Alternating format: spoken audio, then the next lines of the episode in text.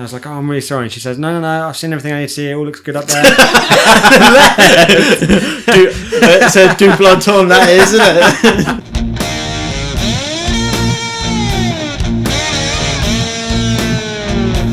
and and everyone else that I I know and I grew up with and that I loved and stuff, they've either retired or they're dead. They've and either gracefully retired or they've just snuffed it. yeah,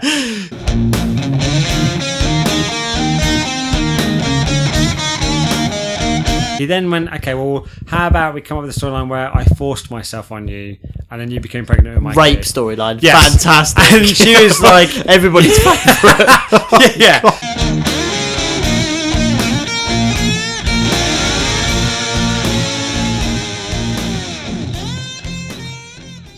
Anyway, let's uh, we should let's start. So, what are you? Where? What's the situation at the moment? What's the, the house viewing thing that you're doing today? Oh, it's just a six monthly inspection. Our landlord. Oh, does, right, they would come uh, to check you guys out. Come check us out. Uh, check says here everything's okay and, and nonsense. It's just waste of fucking time.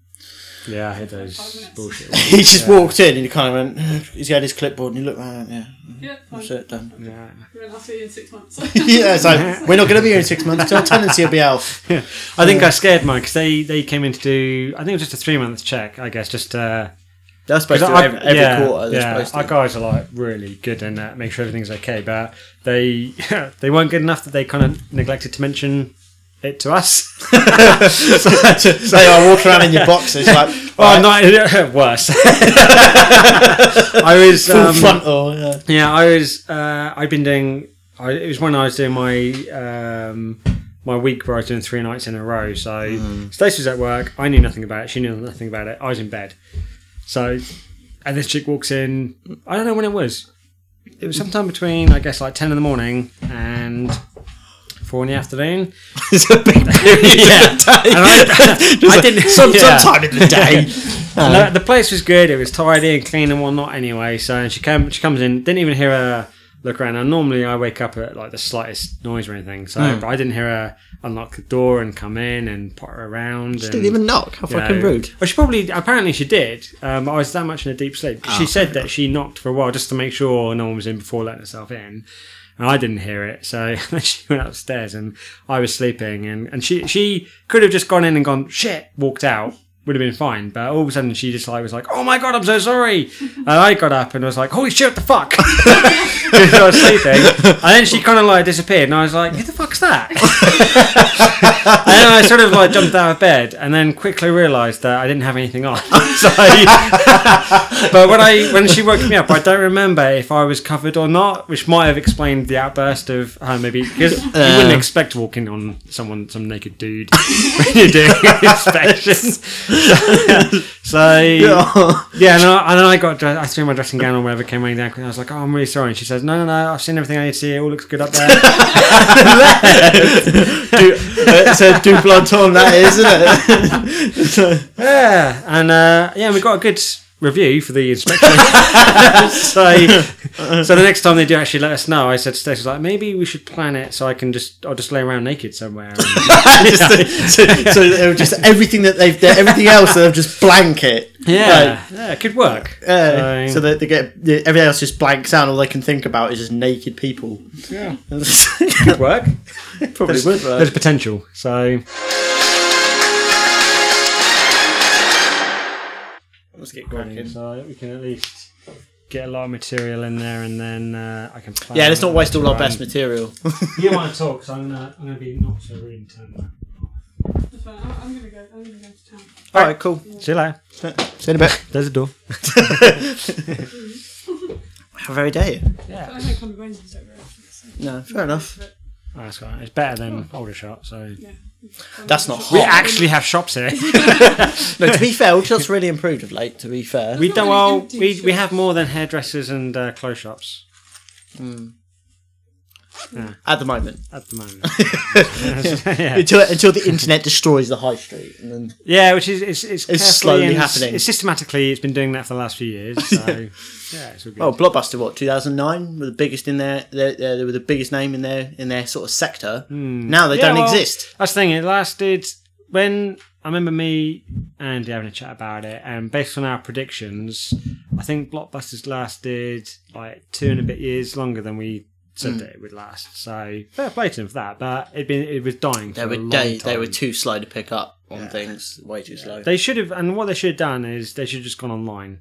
That's it. And Yeah, or still just- be around today. yeah, or have a better online presence anyway. Because Yeah. the online presence they had was Yeah, they should have closed poor. down like all the loss making stores, regardless of like the tenancy agreements and whatnot. Shut half them down, keep the ones that are making money open, and then everything else go online. Mm. And do what Amazon and Love Film and everywhere else does, where they'll send out the movies or games or whatever. And uh, then they, they might still be around. But who the fuck are we? No one wants to listen to us lowly little ants in this fucking universe. It's poor investment as well. Sometimes when they jump on like a particular film or a particular game and they put so much into it, like Jason Statham.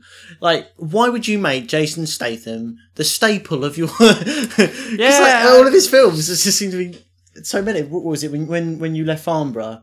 When when Yeah, Farnborough he closed down? when- Buy me any Jason Statham films you can get in the sale. There were like seven different films that were all been like the last three years. I'm like, the man just does not stop making films. He's like he's like as I said, he's like the modern day Yeah. Steven Seagal. He speaks really sw- really quietly, and he, everybody thinks he's a badass, but in reality, he'd get killed. He'd get Mm. crushed. Yeah, his films are a bit hit and miss for me, but, but anyway. Okay, let's um Let's crack on. okay, yeah, so I did start this thing where I was like, okay, this is uh, episode whatever of Nashcast, but I've got four in the pipeline so far that, that I'm cutting, and I have no idea which order I put them up. So uh, Yeah. I know the next one, which I think's 10, 11, which I think is going to be 12, is one that me and Gareth done. I know you've not met Gareth yet, but No. um, we'll do a multi a multiverse Mm. podcast at some Yeah, point with all of us. Just would be interesting. one. That'd be interesting. Yeah, um, Like so- a round table type deal. Yeah, yeah, absolutely. And his, yeah, his is definitely next because I've been recording with him weekly, and he doesn't know it yet because he he's not he's way behind on the episodes catching up wise. But he's had like the worst string of luck so far because we recorded about four, I think, four weeks consecutively, and they were on a particular hard drive that broke. Oh God. So I lost all those podcasts. We will recover them uh, like within the next five months, but so I lost all of that. And then the last sort of two that he came around, I had like horrible sound issues. So I was like, I'm- not even going to bother touching them. They're fucked. so, and so out of all the the ones that I've done so far that are going up or that are planning to be up, he's been involved in one, which I think was episode four. Um, so he's going to be the next one for sure. And then there's uh, there's a couple that I'm working on with me and Sean, but I might. This is new and, and slightly different, so I might get this one up next. So, Mm. but a quick, uh, really quick introductory blah, thingamajiggy. Uh, we met years ago, Years and years ago. like we, like most people that I know, 2005. good old word. I know. I know. I know. I know. Was it 2005? 2005 because that's when I I only worked at Word of Mouth for about a year and a half. I started there in August of 2005 and I left in January of 2007 because then I worked I went straight to Blockbusters after that and I worked there for a year. Hmm. I was there a year? Yeah, I was there a oh, year. Yeah. That's longer than I thought. But I was only working like literally minimum amount of hmm. hours because I was on- I was only there for the free rentals to be honest. Hmm. I didn't actually give a fuck about the money. The money was not really That's the reason anyone was there. Even I, I was only there for the rentals, and it was a good laugh. So, it was a bit okay, so we've known each other now for like then eight years, I guess. yeah. Fair enough. Okay, well, I'll let you introduce yourself then, uh, Hmm. and I'll start off. I'm Scott Nash. Ah, I'm Craig Armsworth. Welcome. Welcome. Thank you. Uh, yeah. okay, so let's go straight into it because you actually, I got a question for you before we, we begin because I did. I know I asked you at one point when through our Exchange. Uh, yes, because you you were asking about the whole podcasting thing, and uh, and I I, uh, I don't know if you asked me if I, I was up for doing one, if I asked you if you're up for doing one, but however it happened, I said to you, okay, have you got anything in mind to talk about? And there's a couple of things that definitely caught my attention. Hmm. But before we get that far, I want to say, um, ask what what what got what's got you into the whole idea? Because you're looking at doing your own podcast soon. Um, it's just uh, I like the like the art form because it is an art form. It is. I love it, and um, I listen to about six or seven different podcasts, and I've got really into it. oh, you want to name any? Name dropping a few. I mean, the biggest one I listen to is Joe Rogan Experience. I love that one. It's, um, um, And he's uh, a fighter dude, I'm guessing. no, he's uh, No? he's the commentator for the UFC. Oh, okay. He did- you know the guy for the Fear Factor from Fear Factor, the, the TV show. Uh, yeah, yeah. Yeah, him. Uh, so he's a comedian as well, but Okay. he, he gets a lot of different people on that, and it's kind of he he has like a three-hour conversation with somebody. He sits down, and you know, obviously it's a very long podcast, and he gets it all done and dusted. Uh, Yeah, okay. he's an inspiration for that. Um, So I want to go. I want it. To, I want to be conversationalist, but I want it to be more of a topical kind of conversation. So there's always going to be a topic for each podcast. Like, well, like a main theme A for theme. every episode. for every, for Or every like the same theme, or just like Yeah, if we branch off from that, it's fine. But what we'll do is we'll start with one theme and we'll move on. I'm still kind of sorting, you know, the logistics and things behind it out at the moment, but it's gonna get. I'm gonna get on top of that. yeah. So that was that's what uh, that's originally what we were going to do stuff with. And when I say we, it was like me, Sean, and Adam, and we were going to call it something completely different. And then we came across the realistic difficulties of actually trying to get three of us together at any one point. Yeah, the logistics become difficult. Yeah, don't they? because uh, work schedules. Uh, I mean, Adam and Sean, like Monday to Friday, which so that you would think would be a bit easier, but the mine is like all over the place. I'm like every. Uh, I mean, I only work to be fair three nights a week, but there's like you got to take into account like one day of prepping, uh, getting prepared for. Yeah, because you've got you've got to phase so- over to the nights. Yeah, so you've got to Like, like you so spend one day sleeping all of it, and then when you finished, you can be only get like half a day, you know, four or five hours sleep, and then be up and whatnot. But it depends on your work schedule. Like if you're working nights, Monday, let's say it was Monday, Wednesday, and Friday, Hmm. I'm out of action for that week because I'm still in the night routine Tuesday and Thursday in between the shifts.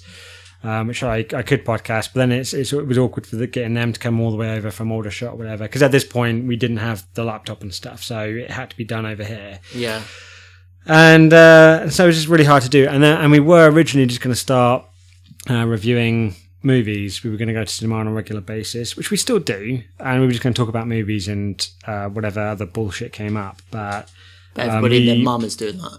Yeah, we quickly steered away from that because thankfully during uh, because of all the delays of uh, we we had a, like a plan in motion, and then it took me. Uh, like a couple of months to get all the equipment together and the software, and um, really like try and nail down how I, how I wanted to do it, rather than just a lot of people just uh, get the stuff and they just jump head first into the deep end, and they're like, right, let's just I have no idea what I'm doing, let's just hit the record button and go. You want to be prepped and you want to make sure. That Yeah, I wanted to. Yeah, I didn't want to be like the, the lowest of the low of amateurs, as it were, because I'd listened to enough podcasts for a year and a bit at this point, so I knew that I wanted uh, like a, musical intro thing. I didn't want to just literally a hit the record button. Yeah, I didn't want to just hit the record button and just be like, right, yeah, I'm Scott Nash, you're you, he's him. Let's talk rubbish, which is, to be fair, is what we do, but with music. and uh, so but yeah so there, there are steps that i wanted to take and like i said the, the the logistics just got they were they were horrible so then we started changing it where um, I was going to record with whoever I could. Originally, I had plans of doing three different podcasts with like different people and whatnot, and then that all sort of changed. And I thought, well, why not just do one? But whenever I get a chance to record, it doesn't matter if it's like with a different person every week. Yeah. And then Gareth got on board, and uh, due to the fact that he lives locally, I record with him once every week. At the moment, with Sean every couple of weeks, but we normally get like a good couple of recordings in. Get a bit fair bit done. Yeah, and Adam's like, um, yeah, pretty much. It's like once uh, at the moment, like every now and again. But we're gonna on- once we get into a routine and stuff, we'll it'll all work out. But so, but there's there's kind of like generally a theme of just which is bullshit.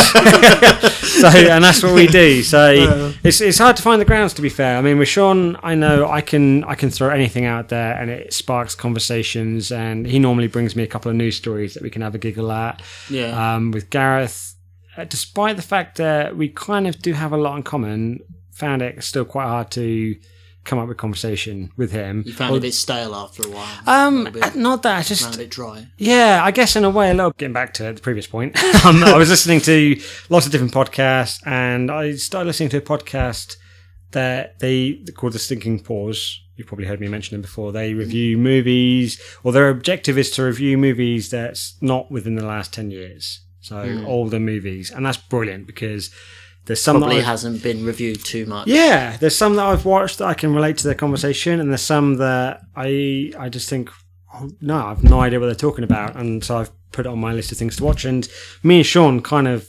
pride ourselves on uh, watching or having like good movie knowledge of you know directors, producers, obviously main cast and whatnot. Lots of people behind the scenes of these movies, but these guys like piss all over our knowledge. They make us look like a couple of uni students, Yeah. studying movies. uh, so they're really fucking good. And then and they were uh, one of the ones to mention that so many people out there are doing reviews of movies and stuff. So that then put me off the idea, and I was like, you know what, yeah, fuck it, because why would, despite the fact that it would still be comical, what what who gives a shit about our opinions of movies? Because a lot of people disagree with our opinions of movies. So Yeah, the trouble with movies is that um, people get invested in it, don't they? And Yeah. yeah. something you formulate your own opinion, and when somebody comes along and then they, they basically shit on your opinion, you get you get annoyed, and, you, then, and then you're like, I am never listening to that guy again because we've all done it. I've done it yeah, no, myself. yeah, we have, yeah. So I think you think you did right there. I think you're better off And that's why I thought I'd keep with it more doing what you're doing, what, you- what you're doing. We seem know, to have found our um, our sort of way. I mean, like I said, I got the specifics with Sean where he brings me a news story. With Gareth, we just kind of like have a, a free for all mash up, and um, with Adam, we've got like games stuff going on. So there is top topics and themes, and it's completely different every episode, which I, I kind of like. It mashes it up a little bit. And like with Sean, we've done like Doctor Who stuff yeah. which is popular over here, not so much anywhere else. But, but that's fine. You know, I'll do. We'll do uh, other stuff as well. Like I'm sure next time I see Sean, will uh, or maybe yourself will. Because I'm going to watch Super Bowl tonight. Apparently, Uh, I know who's seen won- the- I know who Oh, you wins, know, you know who's won. All right, yeah, okay. um, but I'm going to. I was going to bring that up and ask if you watched it. You've already answered my question. So it's, Yeah, um, so I'm going to go see that anyway. Just because it's a Super Bowl, you know, it's once a year. Despite the fact that I have, I, I couldn't care less about either side, Broncos or Seahawks. They, I couldn't, I really, I'd rather have a wank. but, Isn't, you know, isn't that the whole point? That's, that's why there's like three minute breaks. Yeah. Like every play, break. There you go. Yeah, so that's that's my plan. Go get but- some. Go get some Kleenex. Yeah, but out of respect, because I enjoy the game, I'm going to go and watch it um, around my folks' place. And Cool. Yeah, and see what happens. So yeah, but you know, there's always something going on. There's, I mean, you're um, because I always kind of had had it in mind that with your podcast, it would be if it, if there was going to be a theme, it'd be very this whole fight thing that you're quite MMA? into, and MMA Maybe. and UFC and Yeah, maybe. like ninety percent of your tweets that I see are like fighting related, and I'm just like, I have no idea what he's talking about. But okay, cool. I'm starting to look into it a little bit, but I, Yeah. I don't, I know nothing about it whatsoever. Yeah, I, I've got, I've got, I've got a reputation to keep up. I've got serious UFC fighters following me on, on Twitter. Have you? Yeah, I have. Um, I got Dan Hardy. He's a, he's a, he's a UK dude. He fights. By the way, for- when when when you mention all these people, I'm going to nod along, but I have no idea. Who these yeah, it's people are. fine. Yeah, I got. But yeah, reel out the names. Go for it. Yeah, uh, he's following me. Um, Renzo Gracie, um, who's a massive name. Obviously, you wouldn't have heard of him because you don't do jiu-jitsu, I assume. Um, he's a huge name. Um, I put a tweet out probably about six, seven months ago because I read something stupid. This website I go onto, which a lot of people go onto, the MMA mm, fanatics like me, um, the Underground.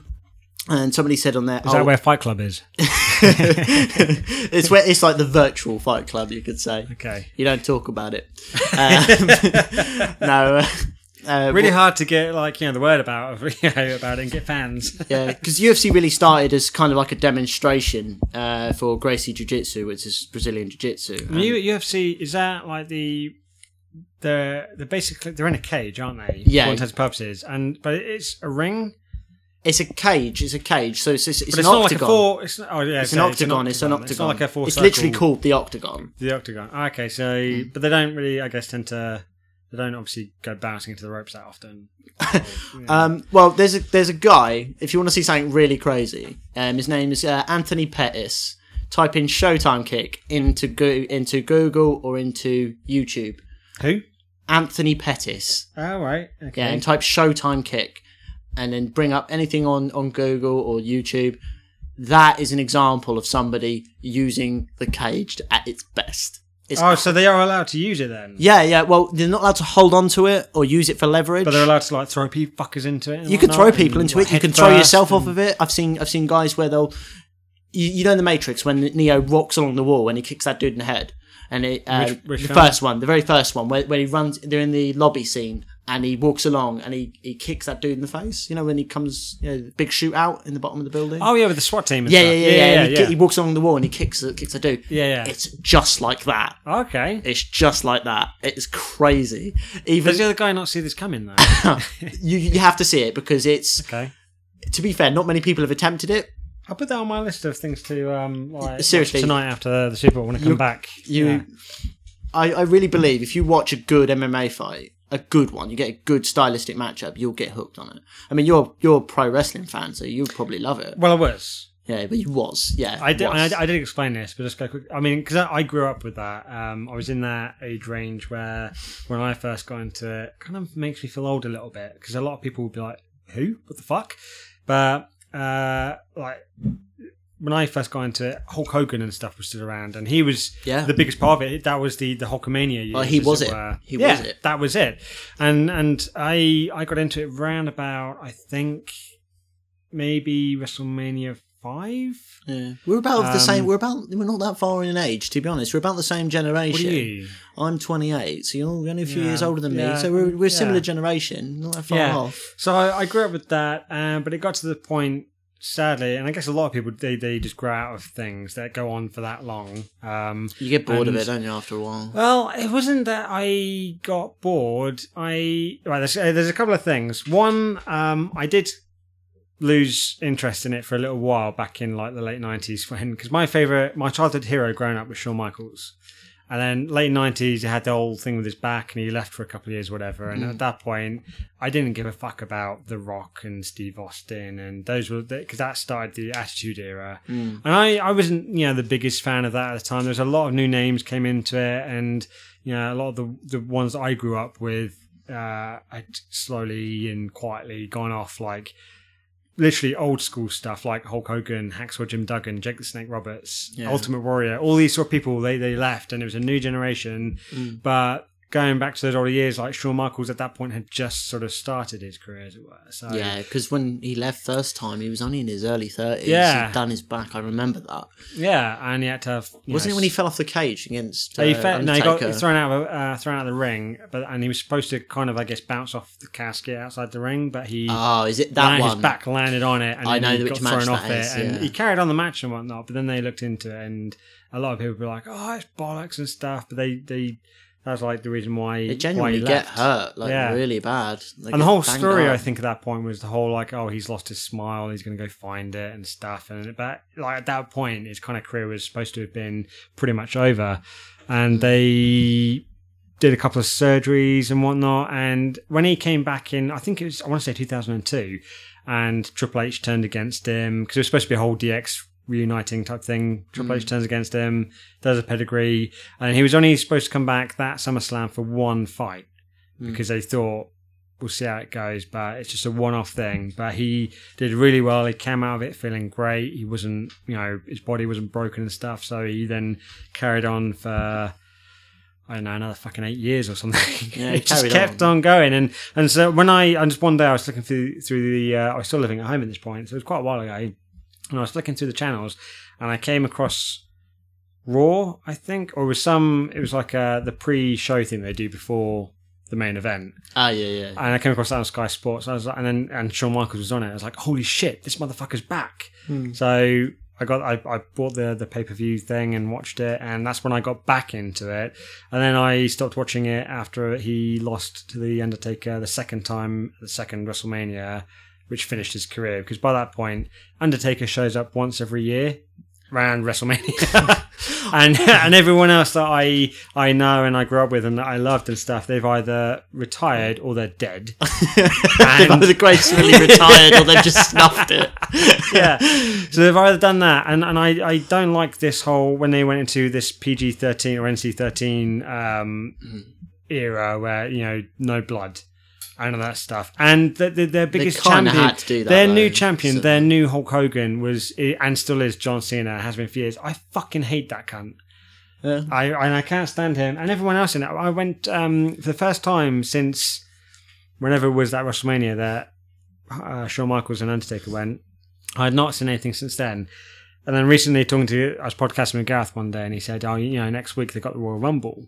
He said, "Do you want to come along?" He said, "We- "We're just going to have a bit of a laugh about it, and uh, there'll be some prizes." And what it was, we had um, one of those like lottery ball type things, and we all picked out a Oh, yeah. number, and whoever had the number, that was our contender. And there was a because I think there was six or seven of us, and uh, it was like the last four surviving people would like win a prize. Yeah. Uh, and they were only like tiny little stupid prizes, but well, not stupid. It was all very thoughtful, but it just it added to that like element of Fun. yeah, and a bit of fun. entertainment. Yeah, and uh, cool. but I mean, like most of the people that came out and wrestled, I knew hardly little about. I, in the actual rumble, it- yeah, yeah, exactly. Yeah, I think in the rumble itself, I think I knew of about like four of the wrestlers in it. I knew that who they were and whatnot. I knew the main match, Randy Orton, John Cena. I knew who was going to win that because they're all. I was like, it's predictable. They're just going to build this up now to WrestleMania. Of course, that, that's what they do. Yeah, and then I was like, despite the fact show. that good old Dave is, you know, he won the Rumble, they'll they'll end up, you know, building up over the next couple of pay per views where WrestleMania will be a three way between John Cena, Randy Orton, and Batista, and I, yeah, you can just sort of like see that happening. And mm. the other Done it a hundred matches, times before. yeah, the other matches couldn't give a shit about because I had no idea who any of these people were, and there was no relevance to them. There was no, you know, tag team title matches or intercontinental or US or anything like that. It was just, well, and they've done this thing with it. I don't know if you know, but they they unified the championship titles. I didn't know. I, I've stopped following it. They've yeah, they've just ago. they've oh well, I mean I don't know if they've done it recently or not, but they've done that again, and it pisses me off when I then when they do this because I'm just like they then do that they unify the tag team titles and stuff, and I'm like it's just from my point of view it's almost as if right one of the shows which let's face it SmackDown is never ever compared to Raw. It's always been the weaker uh, sister show. Well, when I was watching it, The Rock was on SmackDown, and that was probably the only time it was any. God, that's going back a bit. Yeah, that's right. that was yeah. That's how far back. I mean, but Yeah. when The Rock was on it, perhaps it might have been the bigger show then because So- The Rock is huge, man. That guy's got ridiculous amounts of followers. I mean, his Instagram is crazy. I follow him on Instagram myself, and I love The Rock. The Rock's awesome. I don't know. I, I, I disagree with you there. Now I think he's I think he's out of control now, and I think he's uh, he's lost lost the way. And uh, and, I, I've seen you know I like. Let me let me let me elaborate. I like him more as a personality than I do a wrestler. I don't. Oh, like, I, yeah, I don't yeah, like the definitely, wrestler side. yeah. And I'm not. I'm not into that sort of stuff. I like He's much him and- and more like- interesting a as a as a person. yeah. I like a lot of the movies he's done now, but I'm just thinking. I, I look at him now, and I just see the pictures of him where he's so built up now. It's it I it, it disgusts me. I just it really puts me off him, and I'm just and oh, and I've seen so many um review not reviews, but uh, so many statements from people through like the news, Twitter, and as well like from professionals who've said he's got muscles in places that you cannot like get muscles through any kind of training and stuff. You cannot get certain muscle developments in certain Mm. places. So, and they say that it's, it's, it has to be drug related. There has to be performance enhancing, Mm. Oh. which I don't care if there is or not. Ninety percent of these guys are doing that. yeah, exactly. But there's, that's how they there's, get but there's a line of like looking really good and really buff and muscly and stuff. Like, I mean, Arnold Schwarzenegger is a good. I well, back in the day, it was a good. I think prime example of how good you can look and and that's an okay level. You've not read his book then? Uh, I've got it right in there, but I've not read it yet. No. No. but I know, yeah, who he's He- on drug he- performance. yeah, uh, he's done it himself. well. He d- he, yeah, said he but did he didn't go over the top. Like you see people like The Rock now, and even Brock Lesnar, just their shoulders alone. I mean, I, a lot of that's probably natural, but. It's out of proportion to the rest of the body, and for I- me personally, I look at that and I, I cringe. I'm like, that I don't know about horrible. I don't know about The Rock, but I know that Brock Lesnar has always been that big. He's always been that big. You go. He's always to- been pretty big. His shoulders, he always used to have like quite pronounced shoulders, but not what I'm- they are All now. I'm gonna say is when he was fighting, he was getting piss tested on the regular. So Yeah. for him to be doing it, I'd be very surprised. Um, he's got the natural bone structure. Whereas the Rock, I mean, Rock's got. I. Well- mean, he's got good genetics, but Brock was, don't know if they're that good. yeah, well, I know Brock would. He, he was like um, weightlifting and bodybuilding and stuff when he was in college and whatnot. Yeah, so he started off really young. Yeah, and again, Scary he dude. still looks really big, but his shoulders are out of proportion compared to the rest of his body. And the same with the Rock now. They, they there's a thing going around constantly of uh, a picture of like how he looked just a few years ago and how Mm. he looks now, and it, it's it's horrible. I look at that and it really puts me off. I'm just like, it's too much. There's like there's nobody that sees See, you um, attractive or whatever. It's like you have to be. I hate to say it, but part of me thinks that that, that you know the guy has got to go through a lot of insecurities to want. To, to feel that he has to look like that to work out every day to get the kind of physique that he gets or that has got He's had to work hard what? to get that, even if he's Yeah, used steroids. He's had to work hard to that's get only that. for himself. That's not for anyone else. He's got enough money and stuff. He doesn't have to go and be that big to make movies and stuff. He was already Well, perhaps- big enough when yeah, he first started. Perhaps to get like because he's doing the Hercules film, isn't he? No. He's- yeah, he's doing the new Hercules film. Or with Liam McIntyre, No, no, um, uh, who did who played Hercules in some film coming out. uh, no, but uh, the Rock's doing the Hercules film at the moment. Okay, Yeah, still, so he he's don't a- need to look that big. He still looked big enough as it was, and Mm. that was always a good thing about Hercules in any portrayal, whether it be cartoon or comic or um, Unless it's the Arnold Schwarzenegger. Hercules in New Uh, York. yeah, we that doesn't exist for me. That's a terrible film. it is. Um, yeah, there's just he. I know uh, this is what I liked about him is like he's you know half human, half god. So he doesn't need to be all fucking jacked up on fucking whatever the drug is they all use to. I personally would have liked seeing Jason Momoa do that. The guy from Game of Thrones, because he. Yeah, he um, is um, what I'd expect Hercules a- to look like. There's a lot of people out there that He's huge. have muscles, sure, but you, you- I don't think you, you don't need to be over the top, which at the moment the Rock is. Yeah, the Rock's. Um, I don't think it sits on his frame very well. You can kind of see where. I mean, another one that I um, I'm. I'll be very careful how I phrase this. I wouldn't can be edit it, terribly. yeah, yeah, that's fine. I wouldn't want you to edit it. Um, the Batista for me. Oh, good old Dave. Yeah, how he manages to get such a big upper body, but his legs are incredibly skinny in proportion Yeah, to the rest of his when body. we, were, when, we were watching Rumble and he came out. That's Stacey said the exact same thing. She was like, "How can somebody that big have like such Well, tiny little just- legs?" just- and I said to her, "Like, you know what? Well, John when John Cena first came into it, he was exactly the same because I remember the very first time it was some event when he won the US title off the Big Show, and it was the first time that he did that the most ridiculous finishing move in history of the few when he picked up Big Oh, Show. Oh come on, the, le- the Hogan leg drop. Come on. No, I'll take I'll do it. I'll take a leg drop. Or drop the over, people's uh, elbow. The, that's yeah, but that, that- oh yeah, that was a finishing move, wasn't it? Yes, it yes, that was. was the the most ultimate stupidest move ever. But um, fu comes a very close second.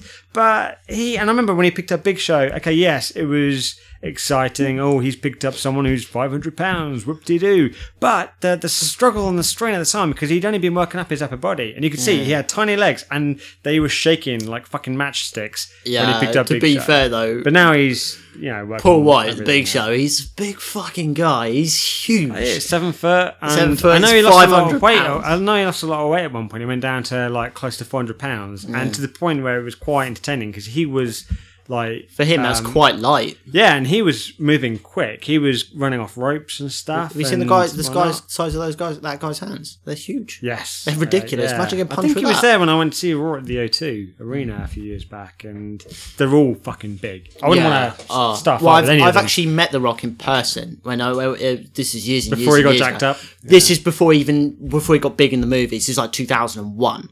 Um, So that was still he was yeah, still it was yeah it was yeah, attitude ish you know it was around that sort of time of the alliance and that sort of nonsense.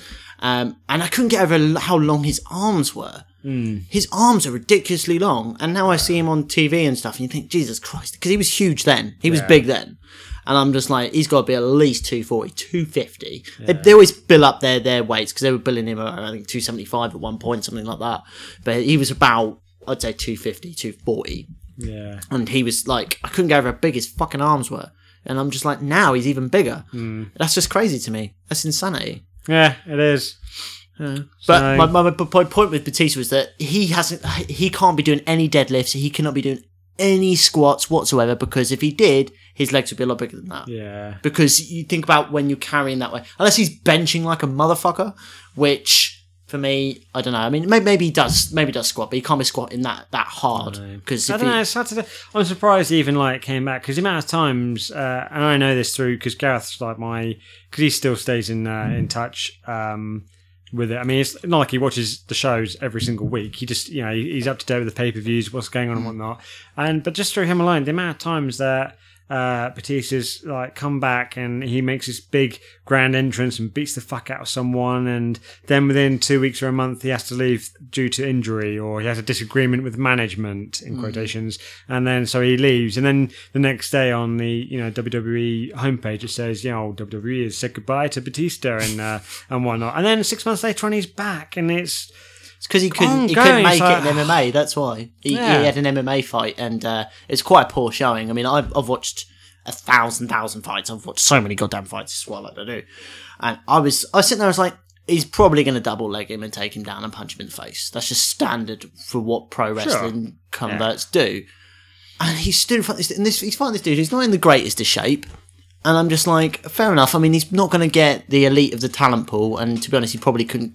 Probably this is in the MMA. Um, MMA. Yeah, I what's can't that remember. again? Is it multi? Mix, no, no, it's mixed martial arts. Mixed martial arts. Right. Um, I expected, I didn't expect much from him, but from what I saw, this guy, this this overweight, belly rotund dude, was lighting him up on the feet, and uh, I've forgotten how it properly ended, but he was for the most part he was getting lit up, and then halfway through, he manages to land one on this dude, and then he just ends up, you know, basically scraping through.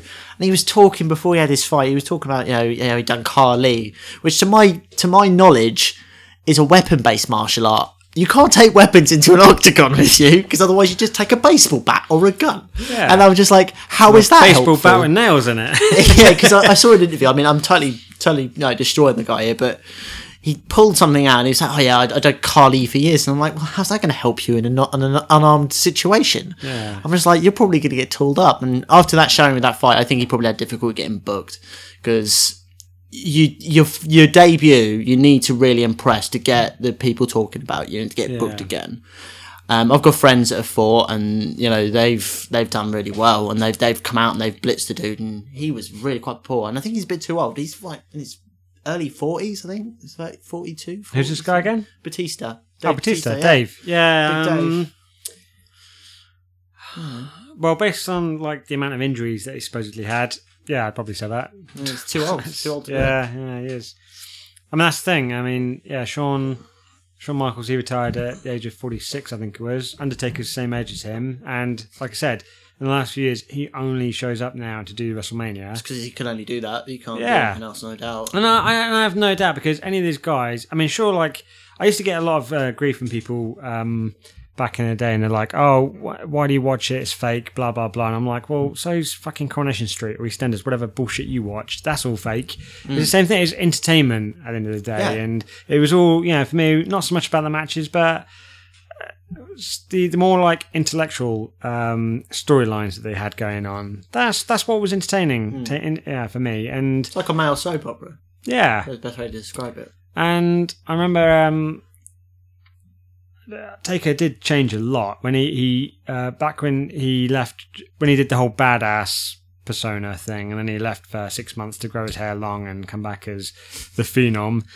Um, when that happened, yeah, when he came back, fuck knows what he did within those six months. But I remember watching uh, a pay per view event when I got it on DVD, and it was him against Brock Lesnar in a Hell in a Cell match. Yeah. And Undertaker was, he's always been tall. He's always been, obviously, he's not He's like changed size, but he was always seven foot, but he was never particularly, you know, muscular or anything like that. He was just kind of like seven feet and big. Well, late attitude, he was quite big. I remember. Yeah, being it, but it, big it, when he it's, got- it like toned down a lot. And when I first noticed it, when, because Brock Lesnar is a short guy, and when well, he. as short as a six foot three dude can be. Yeah, but compared to Undertaker, that's still compared- short. in comparison. And I remember short, he, yeah. uh, at the- at the end of the match, uh, Taker's like just pissing blood everywhere, and Brock has Taker held up in front of him like this, like he could just uh, turn slightly and body slam him or something. Hmm. But he just throws him over his head and goes into the F5.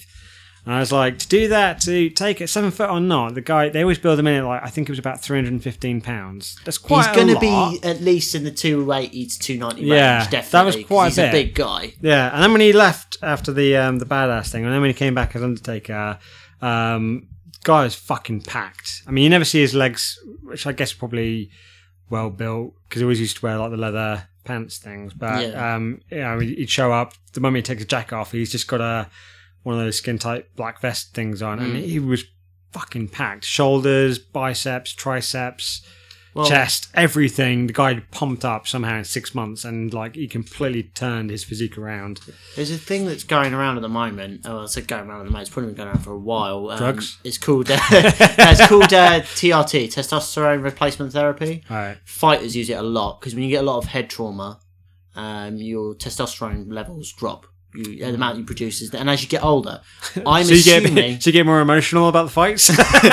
they do. They do. They get. They actually. They actually do get more. so they punch some dude and then they start crying. Like, I'm sorry. well, no, it's hit you." repetitive, repetitive, repetitive. Yeah, repetitive injury. But Yeah. um, is. Chris Benoit I'm guessing. that sort of shit. I'm guessing that. Yeah, the Undertaker's probably on TRT. Yeah. because he's in his late forties. He's going to be doing that. There's no, there's no getting around it. Hmm. Because for him as well, I mean, this was what, what when he did that whole badass thing was probably what eight, nine years ago. It was, um, But- and he, he was still in his forties. I can't remember when I started watching it. He still looked absolutely pumped when, like I say, Shawn Michaels was, I'm pretty certain it was 46 when he retired, and that must have been at least like three years ago. Hmm. So, yeah, they must be late 40s by now. Yeah, so he's definitely He's not been around since, well, for quite a while, as I understand. Like I said, he just shows up at WrestleMania now, and um, yeah, it wouldn't surprise me because I mean they are like oh yeah, like I was saying earlier on, a lot of people underestimate them because it's not they're like oh yeah, it's all fake and stuff, but you're throwing around your body around every single night. You're um, doing stupid things which at some point it doesn't always go to plan, and some things do hurt. Like if they jump from twenty feet and they land on a ladder, A lot of it is improv. And A lot of it is improv. yeah, there's a lot of moves and, and, and high risk stuff they do, which does have an impact on the body. And doing it over and over again, plus the constant traveling. It's not like they just go home every night and just sleep in their nice warm bed and stuff. They're on the road a lot. They do a lot of traveling, which adds to the, the, the stress and physical stress and whatnot, as well as trying to find time to work out and to meet up and uh, discuss what's going to happen and stuff. And then to go out and do it in front of a live audience, like pretty much throughout quite a lot of the year, like literally almost every night. But it's It pretty does- much every night. Yeah, it takes its toll on the body. So fake or not, I mean that that would be like saying to um, right, you're an actor. It's all fake.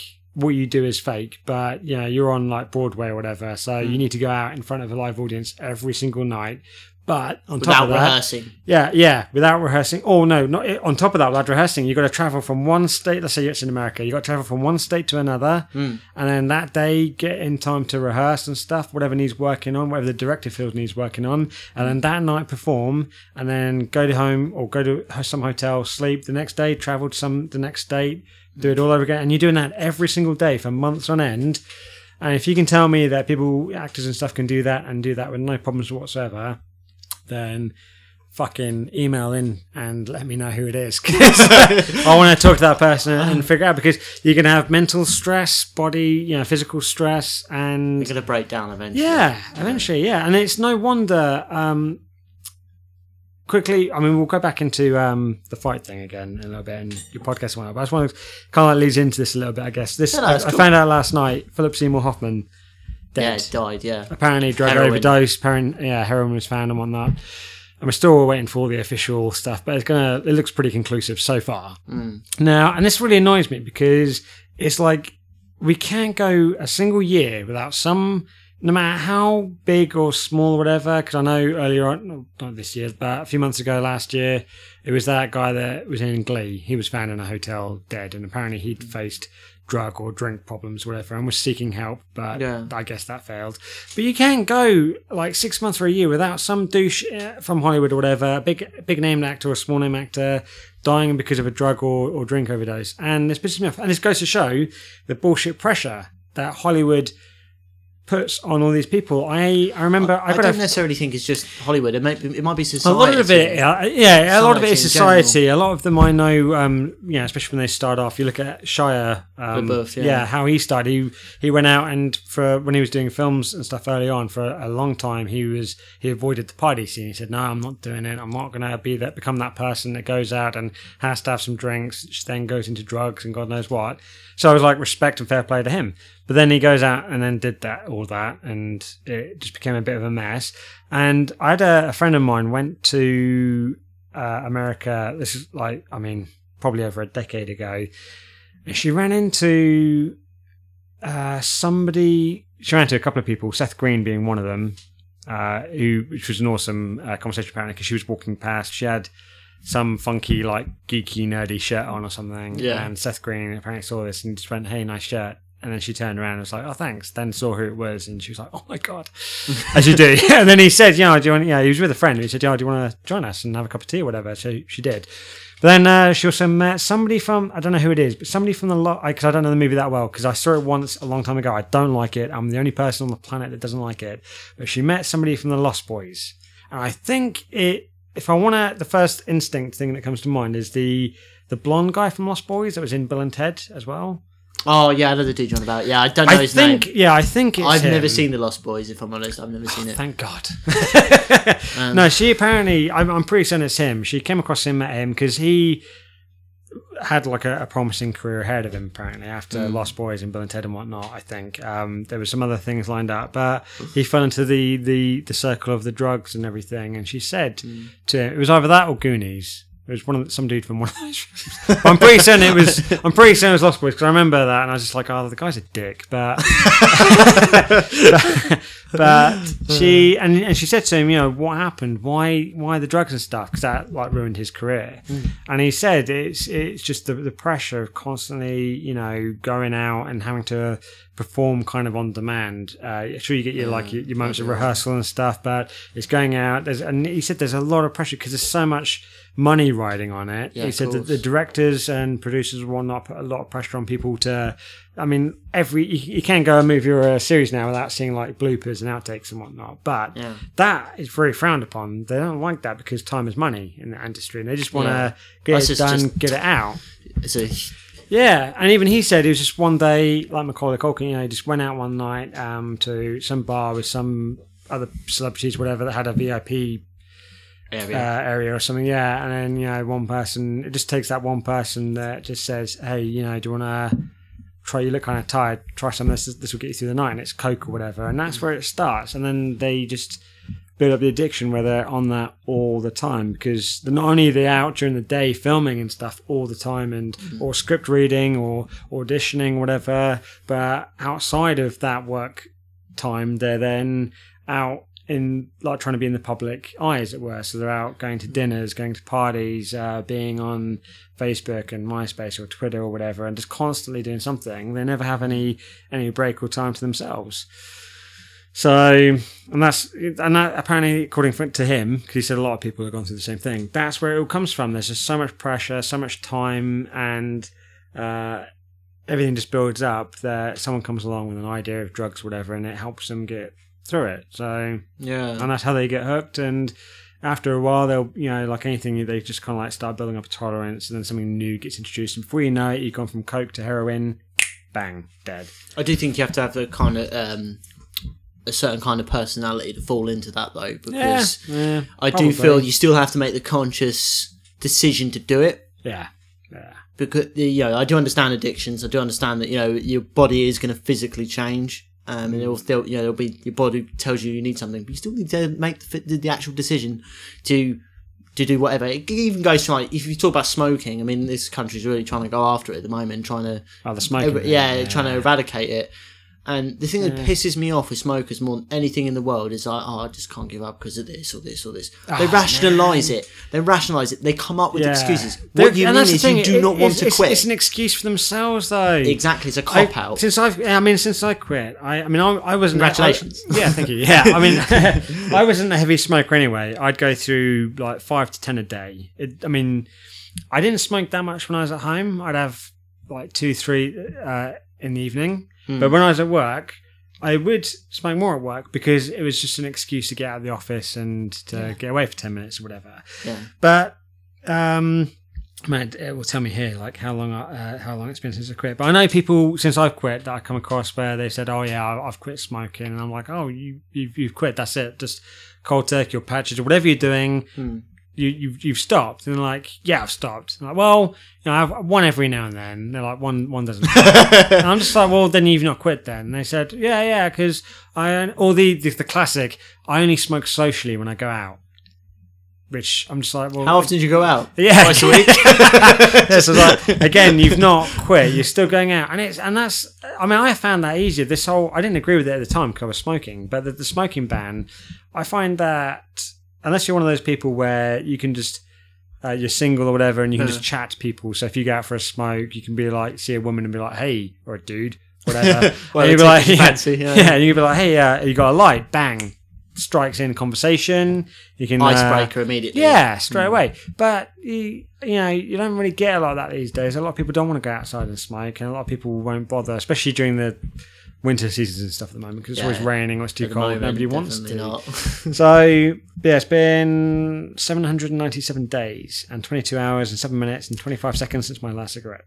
It's good that you actually had to look on your phone to find that. Because the one that pisses me off is where people go, oh, I'm on day 35. So it becomes impressive when you stop counting the days. Yeah, I mean, Because that means it's still taking part in your thought pattern. yeah, If you stop thinking about it, you've won. it is. And that's the thing. I never, the moment I quit, I, I never had any. Like again, I put it purely down to uh, not being a heavy smoker. If I went through like a pack a day, I probably would have struggled. But I didn't. I just one day, I just I looked. Uh, I got home from work and I just looked at a pack which had maybe two or three left in it.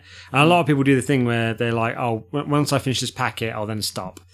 Um, but I, I looked at that and I thought, I'm so I'm sick of smoking. I don't like, you know, I, I can tell when I uh, come home from work, I can smell the smoke on me because I go Yeah, into that yeah. atmosphere where there's no smoke and whatnot. And it's not that great. And uh, and at this point as well, it was costing because prices had gone up again.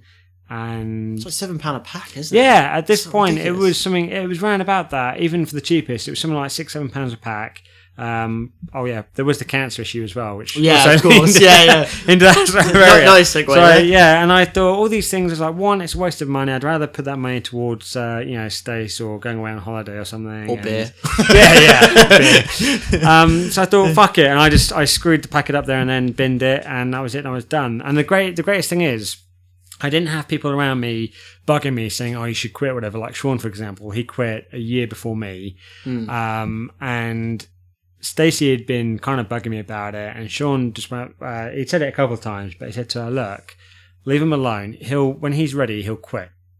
And that was that was it. Simple as that. He said, "You know, you bugging him isn't gonna make it happen any That would quicker." just piss him off. And or anything. Yeah, and that's what he said. He said it's just going to bug him, and he'll get annoyed, whatever. And let's say he storms off for ten minutes, get some fresh air. The first thing he's going to do when he storms off is go to the shop, get some cigarettes, and have a smoke before he comes back, and then he'll be calm and stuff. So he said, just leave him alone. He'll quit when he's ready, and then bang. To be fair, it did take like a year. But it hit me, and I was just like, I can't be. It's never going to be easy, but what what I've always felt is because I smoked for three years. And Did you? Yeah, I did. Yeah. Wow. Um, Don't remember. little known, well, no, it was before. Um, Ah, probably, yeah. Yeah, Ah, before before- before we were hanging out. But um, I smoked for three years because I thought it was cool, and then I just thought I did it, and then I was just like, do you know what? Don't want to do this no more. I went cold turkey. Boom. That was it. I didn't even.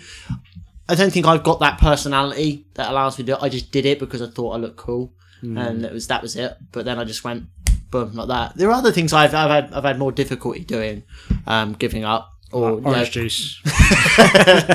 masturbation. you know, when you start getting calluses on your hand, that's a bad sign. no, no, but the, the, there, I think there are some things that that will be harder for some people, depending on your personality and what your course, your yeah. own tolerances are like. But I still think you still, if you're making that conscious decision to do it, then you're not helping yourself, and then I've got no, No, sympathy you're, for you. you're, when you decide to do it, you're just going to do it. And if you ever, like, let's say, for example, the smoking thing, you want to quit, you decide, right, I've quit. But the moment you start, if you do, if you start using those excuses like, uh, oh, I only smoke when I get stressed, or I only smoke when I go out, or I only have one like once every Friday or something. I need it for the stress. I yeah, need that's it for this. that's not quitting. That's not quit. That's your that's the addictive side of you that's addicted, coming up with excuses and rationalizing it in your non-rational brain of saying that it's okay to do it once every now and then. But and that's fine because that's what it is. But it's not. You can't go around saying, "Oh yeah, I've quit smoking," because you haven't. If you're still having the odd one here and there, it's when you've quit, you've you've stopped. That's it. It's because it's because people feel like they, they want to have the oh well done Yeah. thing. They want But, the well and- done. but the trouble is, it's not. I mean, they could have that, but it's not justified when they then turn around and say, "Oh, but I have mm. one. I only have one when I get stressed." It's like, okay, but then you you, you look into that, you're like, okay, well, how often do you get stressed then? And they're like, oh, every day. And every time I go to work, I'm mm. getting stressed. So I'm like, okay, so you're smoking daily then at work when you're stressed. And they're like, Hourly. well, yeah, but it's only like one or two a shift or whatever. I'm just like, it doesn't fucking matter. You still, you haven't quit. don't come up to me and, and give me this whole "I've quit" Yeah. bullshit when, bullshit. and then turn turn around in the same sentence and go, "Oh, but I have one here and there and stuff." It's, I mean, if people want to do that, fine. I'm just going to tell you how it is. If you come up to me and say you quit smoking when you haven't, I'll just I'll tell you, be like, "You've not quit. Stop lying to me. Go away." I, I Well, don't go away, but talk about Yeah. something else. I don't tend to have people like that in my life. no, no, me neither. Because I, it, uh, I don't know tells me something really about their character. Tells me something about their character. Yeah, I don't think I know anyone that smokes anymore. Amanda's Um, recently given up. Um, Oh, yeah, she smoked, didn't she? she yeah. smoked, yeah. Um, she's really struggled at first. We should probably just point out just uh, because I've mentioned some women before and stuff like uh, Sta- Stacey and Jennifer Aniston. Uh, Anna, uh, Amanda's your My partner, yeah, yeah, not mine. I, I I mean obviously I know her, but she's- we have no yeah nothing yeah. Yeah. Uh, so she's how long she quit for? I haven't counted. That's good. Is she? I think she might be, but I don't think she's making a big deal of it. She's not making a big issue. That's why I got the app because I was like I can't be bothered enough to actually try and remember it myself. That's good. That whereas- means you're not. You've beaten yeah, it. That and it's you- whenever, whenever it, and I only have that. So whenever it comes up in conversation, someone says, "Oh, so how long has it been since you quit?" or whatever, I can be like, uh, uh, I can just look at that and go, "Yeah, seven hundred and whatever it was days that I mentioned." You know, but I, I don't think about it. the worst part is on a okay, very very rarely, but like once every few months, I'll have a dream where I've smoked, and I wake up, but I feel really guilty because I've smoked. And I In think for a short while, I'm just like, did that happen? Did I smoke? And I'm just like, but I quit. Why did I do that? And then eventually hits me that it was just just a dream, and Mm. you know, but I, I don't miss it. I I've never I've never been in any situation like in the last few years where I'm even going through all the the bullshit chemotherapy and cancer and stuff. Mm. None of I mean, despite the fact that's a big thing against it, with all the stress of um, hospitals daily and Mm. being injected with bullshit poison stuff every single day and whatnot. I mean, at any point, anybody could have broken and gone, "That's it, I'm having a cigarette." But it never Mm. yeah, even. so you could have totally tapped out to Yeah. that and gone. Well, fuck it. I've already got cancer. Let's go. Let's go. Let's let's get my cancer sticks out and let's have, let's have a puff. Exactly, yeah. You know, but it never, not? it just, it never occurred to me. Once I stopped, that was it. I'd stopped. I never, unless it was in a dream, I'd, I never even think about it anymore. I never. because of what happened with you, that was a big factor in it? Maybe. I, I am. Do yeah, I definitely, I definitely think it was. I mean, after the because they misdiagnosed me for the first couple of months. When when they f- eventually figured out what it was and whatnot, I did still smoke a little bit for a while into the whole treatment and everything, Mm. and then I got to the point where I just thought, yeah, fuck this, and I and I, I just feel like stopped. shit enough as it is. yeah, yeah, I know, really did. And that's the thing. I it got to the point where I yeah, could barely get out of bed to go to the toilet to throw up, let alone go and spark one up and start yeah. puffing away. no. So yeah, and it, it was a it was a if anything, it was probably the big wake up call that said, "Hey, you know, I mean, if I carried on smoking, I would have just been asking for cancer to kill You are me." kind of like waving the red flag in front yeah, of the ball. a little bit yeah, literally, yeah. And so I got to the point where I, th- I thought, no, fuck it. And I, I had promised um, within that year, I had promised Stacey saying that I would quit, and then we'd start saving the money and whatnot to uh, for holidays and stuff. So we we um, we've, we've done that. We quit. Um, we are going on holiday this year, and it's only taken a few years because it's taken those few years for my health to get to that reasonable Yeah, so you can level actually where I go. can actually, yeah, Yeah. go. So It's good Yeah. that you can even do it though, because to be honest, I mean, you know, something like um, from what you experienced. I mean, my mum, my mum had uh, bladder cancer, and she had it quite aggressively. It's one of the most aggressive forms of Oh, cancer, and it, it really fucked her up. Um, they didn't know if she was going to make it, let alone um, anything else. when was this? Oh, it's 2008 when my mum got it. Five, four, eight, no, four, six years ago. Six years ago, yeah. So- I always get there in the end. Uh, My maths is not that great. yeah, it was late 2008. Um, she she went like you. She went through everything she needed to go through. Um, she didn't have to go through chemotherapy though. She had other treatments. She had to have her bladder removed. She has to wear a bag now. oh shit! Yeah, so But she's alive. yeah, she's like so- she's adjusted very well to be honest to the. Uh, But it's not like the bag's in sight or anything, is it? no, no, no, no. that would be a kind of weird. Otherwise. No, no, no, no, no, no, no, no. You wouldn't know if you look if if you if you looked at it, you wouldn't know she's got it. Um, yeah, and she's adjusted very well. Uh, to be fair to her, and for me, that was a big thing for me because at that time I was yeah a bit messed up, a bit fucked up myself. Um, and I just sit there and think, Heroin. no, no, no, no substance abuse of any kind, but just other things like Ah, orange mental, juice then. orange juice, masturbation. um, no, but I had, I had other issues. I had other mental issues going on, and um, I just sat there and I thought, "Fucking hell!" That's just you know to, to see my mum be on the brink, and she was on the brink. Hmm. She was as close as you can get without actually leaving. Shit. So she was on the When you she- say leaving, do you mean like dying? Leaving? dying, Yeah, dying. right, yeah. okay, So yeah, so she, Not just like going out. The she was leaving the party. she was on the way out of the party, and Yeah. um, uh, she was very close. But now, unfortunately, she's still with us. Good. She was in. She's been in remission, so it's all good. She's Good. now getting her annual checkups. Good place to be, remission. Yeah, so I t- I totally relate with you with that because you must have gone through fucking hell for that shit. It's, yeah, it was horrible. I mean, the I I always uh, it sounds a bit weird, but I whenever something came up, like when they eventually diagnosed what it was, they said, right, we're gonna do surgery within a week. Mm. But I embraced that, and as Sean would say, I owned it because I looked forward to it. Because I was like, oh, this is a new experience. I've never had surgery in a hospital before on this level, on this scale. So that was really cool. And then when they said, right, okay, within a week after that, you're going to have chemotherapy, I was like, okay, let's do that. That sounds good. Do it. So I was really positive and whatnot. And I mean, it was it was horrible. There's only two people in the world I'd wish it on. It's only two. yeah, but it was absolutely awful, and um, that will be Stace trying to call. I'll have to catch up with her in a minute. In a bit. so she knows I'm recording. So stop ringing. Right. cool.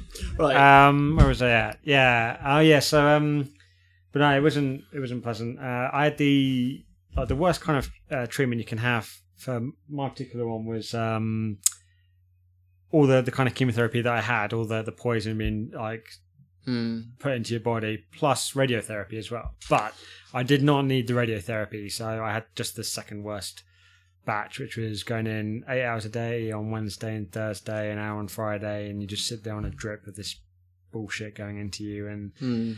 it's cool, but you know you can't eat or drink anything. I was uh, drinking a lot of orange juice and whatnot because that's the only thing that tasted good.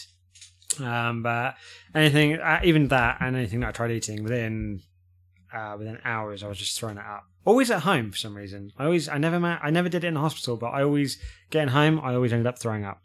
Change of environment, maybe, perhaps. Yeah. Yeah.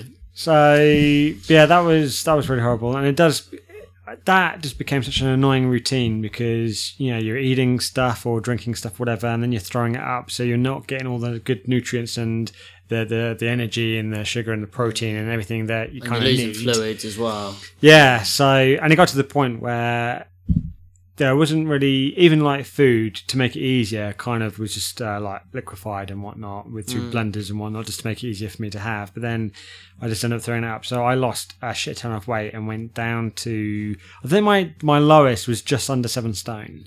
Christ. Yeah, and that really annoyed me. You're not that much shorter than me. That must have been a lot. It was horrible. And then the Wow. worst part, the, the two worst parts of it was one within the first, uh, I think like three weeks, I started losing my beard, which That's really to upset you. that did That's because upset you. my beard's always been my identity. I've always had a beard ever since I was old enough to grow one, and um, and the other thing was yeah before before I got ill and before I noticed it and whatnot, and going through the whole process of trying to be diagnosed and whatnot, Hmm. um, I'd spend like months training with Adam and whatnot. Hmm. So we were working out, we were weightlifting and doing all this stuff. Um, yeah, no, I, I was just going for um, like a, a toned look. I don't want to get too too buff. I just Fair wanted enough. to be toned up, and, and that was it. And I, I was getting to that stage, like I'm almost there. All I I was getting to the you kind were of point. to the point where you were happy with it. yeah, that all I would then need to do is just maintain that as opposed to work towards it. Mm. Um, and then I got ill, and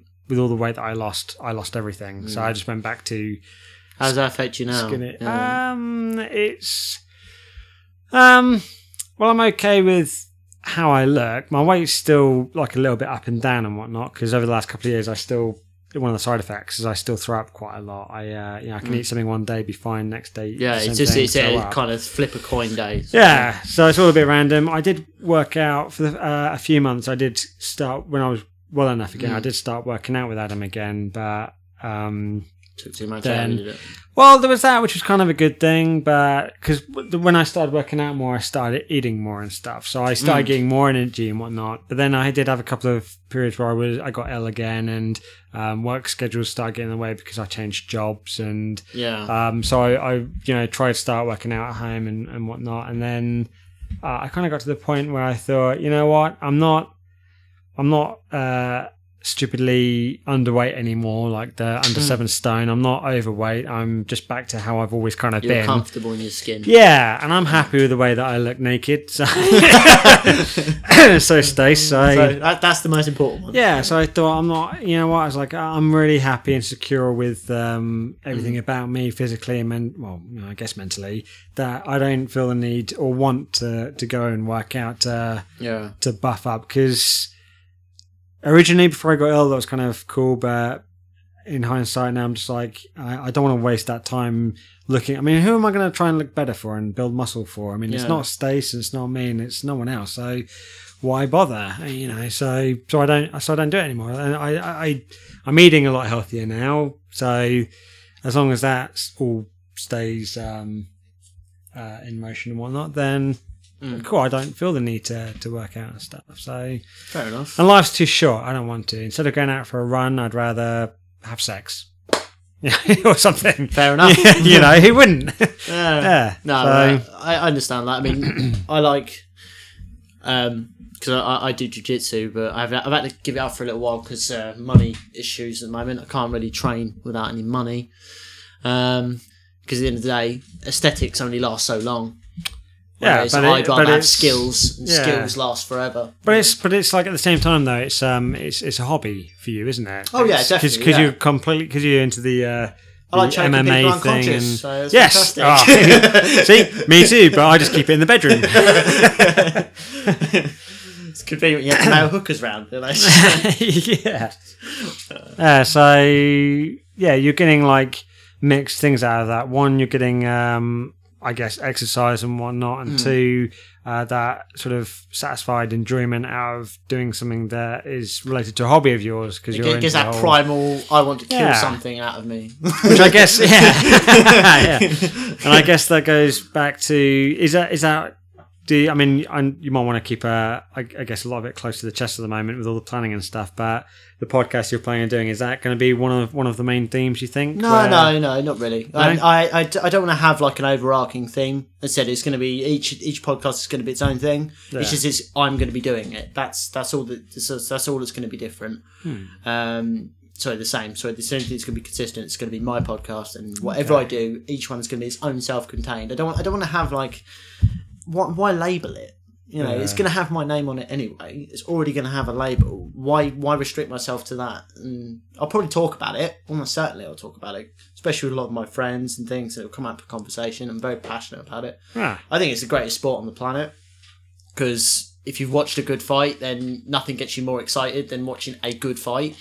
And I want to emphasize that because I watched the UFC at the weekend and it was fucking horrendous. Seriously, it was like 12 fights on the card.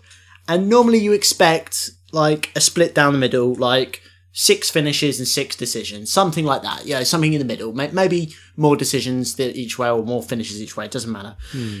there were 10 out of 12 decisions and one of them was fucking shocking it was it was abysmal it was like how did you see that it was just absolutely atrocious but okay. but when you watch a good fight i think it, it translates more than with certain sports. If you say for example say you're, you're not a big football fan are you? You don't like like soccer or football? Um, I I uh, actually I did sort of get into it, and um, when I was ill, obviously being off work and whatnot, I um ended up playing a lot of FIFA with Adam, and then and him and uh, uh, everybody that was around at the time. Uh, that I I knew and whatnot. They all support the same team, which I'm sorry to say, don't give me shit for it, because I've already got enough for it in the last year.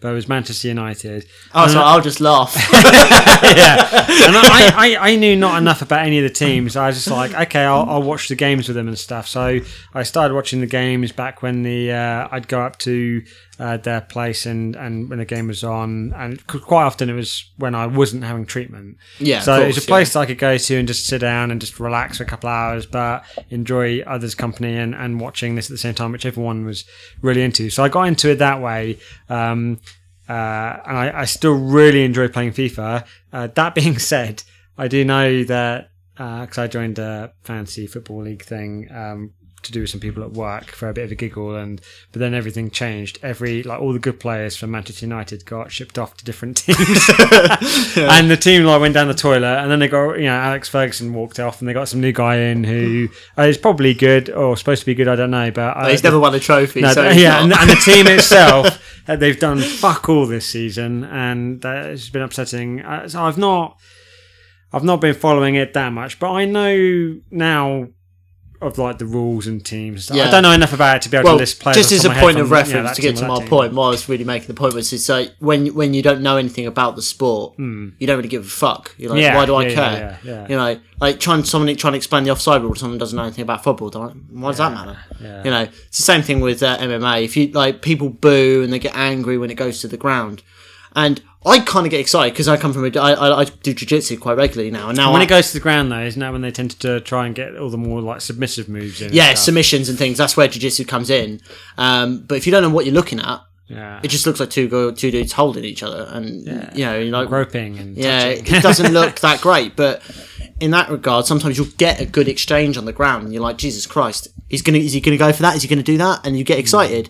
Um, it's the best way I can kind of do it. It's like you know when um, in pro wrestling when a guy's gonna set up for his finisher, and you Yeah, know it's yeah, coming, yeah. and you can sense it. It's like that. You, it's, it's the only thing that comes close to it. Ironically, and it's not even a fucking sport. yeah, yeah, Uh, yeah. when- you It's sense it coming on, yeah, when when you sense it coming on, and you know what's going to happen next, and it, people get you see people's reactions, and then you get the, then when you get something when something you don't see happening, and nobody saw it coming, you're like fucking hell, like that. Yeah. The what the fuck moments are right up there. Like it's like when you watch a film and you just see something that you just totally did not expect, and it makes you jump out your seat, and you're like fucking hell, what the fuck was that? Yeah, yeah. Yeah, and that's why I, I love that sport because it has a lot of those moments. Hmm. Um, I mean, you I said if you watch it, you'd probably enjoy it. You'd probably, you know, once you've got an understanding I've, I've, se- I've seen bits and pieces in there. I mean, yeah, it's, Mm. I don't know uh, the rules uh, like that much. I'd quite happily give it a go. Like when I go back to work, I'll throw on some watch of it, matches and stuff. Because I mean, I'm not going to do anything because at the moment when I go there, if I'm not listening to podcasts at the moment, I'm watching older games of um, ice hockey because I've in the Oh, last few months. ice hockey, love ice hockey. Yeah, I've really got into that in the last few months and stuff. So um, we're going to go see some games locally. So whenever that happens, You're I'll give you a the shout. flames, are you? Huh? You're gonna see the flames. Are you going for flames or No, Bison's. bisons? Basingstoke Bisons. Oh, I'm, I'm torn between two teams because I had this conversation with somebody the other day of kind of like football, and they, they were like, "Oh, you should support your um your sort of your hometown sort of thing." And Bisons don't suck. well, well one, yeah, they do, and they do suck everything. I'm sorry to say, but I'm not from around here, so um, and it's hard to try and like figure out because with my dad being in RAF, we moved like every two years to different places. So I could go back to technically my hometown, which is the closest place. It was in Wiltshire, and it's, I was born in a place that nobody's ever heard of. But the closest um, uh, town to that, which uh, has like a football team or ice hockey team, or whatever, would be Swindon. So, but I have no uh, loyalties or allegiance or anything to Swindon because um, I've I was there when I was first born. I was there, I guess, for a couple of years. Then we moved around everywhere, and the only time I ever go back there is to see an uncle and aunt of mine there. So, other than that, I don't know Swindon or anything like that. So, I kind of um, Should be for just a team that you get emotionally invested in. If I'm yeah, exactly. Yeah, Don't, yeah, exactly. Don't, don't try and try and justify it. You don't need to just. No, I that's think with way- American. I've I've, ju- I've got a team that I support from there, um, but over here I'm kind of like I don't know enough about the local teams uh, to warrant picking one out and being like, right, that's the team I support because I don't like the. F- okay, it's ice hockey, but some of the whether the, the rule differences, like you know they don't drop the gloves and fight and stuff. you don't get that. Damn it! yeah, so it's not as good. Um, I'm gonna, I'm just gonna see how both uh, the Bisons and the uh, Swindon something or other, the Wolves or something, Swindon Yeah. Wolves. I'm just gonna see how they how they both get on, and any game that, that, that, that I can go watch, I'll just go watch it, and then eventually I'll support a team. At the moment, I, I do lean more towards Basingstoke, seeing as You're right here. I've been in Basingstoke for uh, yeah years now, and um, this is probably uh, more of a home to me than any other town I've lived in is. So yeah, fair enough. yeah, but uh, yeah, I, I I mean ultimately with ice hockey, I don't care who's playing. I love watching it. Um, Well, as long as you enjoy the sport, that's the only important absolutely. part. and that's the thing with uh, like if I watch if I put up a game uh, a match of uh, MMA or UFC. I, I, I don't care about any of the people involved. I just want to see two guys fight. Yeah, you want to see a I'm good quite- fight. Yeah, I think I'd be generally generally just quite satisfied. I'm like that. I, I, I have got a couple of favourites, a couple of guys I really look up to and like idols of mine. But Well, you would because once you're once you're that passionate about a sport for so long, you do develop like I mean, okay, not a sport, but like the wrestling thing. Growing up with so many different. oh yeah, and it's the same thing. Shawn Michaels became my favourite, and I, good or bad, I He's someone you relate with or someone yeah, you and he was, he was my hero, and so you're always going to get that kind of um, personality that you either maybe you identify with them, or maybe they're just a hero of yours, or maybe you just really like them, Hmm. and that person, wherever they do, you'll just follow. So someone. Because they're, they're two different things, aren't they? UFC and MMA. So Well, the same thing. Well, it's, the UFC is promotion. right, UFC is the promotion. MMA is the sport. So Right, think of it this Oh, way: okay. But you've got to have like different leagues. Premier League is the promotion. Yeah, yeah, yeah. Football Right, is yeah, the sport. That's Yeah. the best way to remember it. Just that everybody calls it ultimate fighting, and that really pisses me off because so, that just shows me like ignore everything you ever say about this sport from now on because you clearly know nothing about it. Yeah, Um, yeah. But yeah, it's um, it is awesome. I mean, it, I wouldn't really recommend watching anything outside of the UFC or Bellator, um, or maybe in the World Series of Fighting. But really, it's UFC. It's only going to be UFC you want to watch. Yeah. Um, I've watched a lot of local shows, and some of them are really fucking bad. And you're just like, why did you think it was a good idea for you to get in there? You cannot fight to save your fucking life. Yeah. That's why I don't do it because I, I mean, I'm in the reality of that I'd get my ass kicked. if it's a straight up jiu-jitsu match, I, I can handle myself. I can I can hold my own. Sure. But in, a, in an MMA fight where you start throwing punches around, you get somebody on top of you who's like perhaps 20 pounds heavier than you, and they start fucking punching you in the head. It's a wrap, son. You're done. This is true. All right. So, have you not thought about any like local engagements? There's there's got to be local stuff. I've seen local fights. I've seen local fights, but Not something you'd want to get involved in.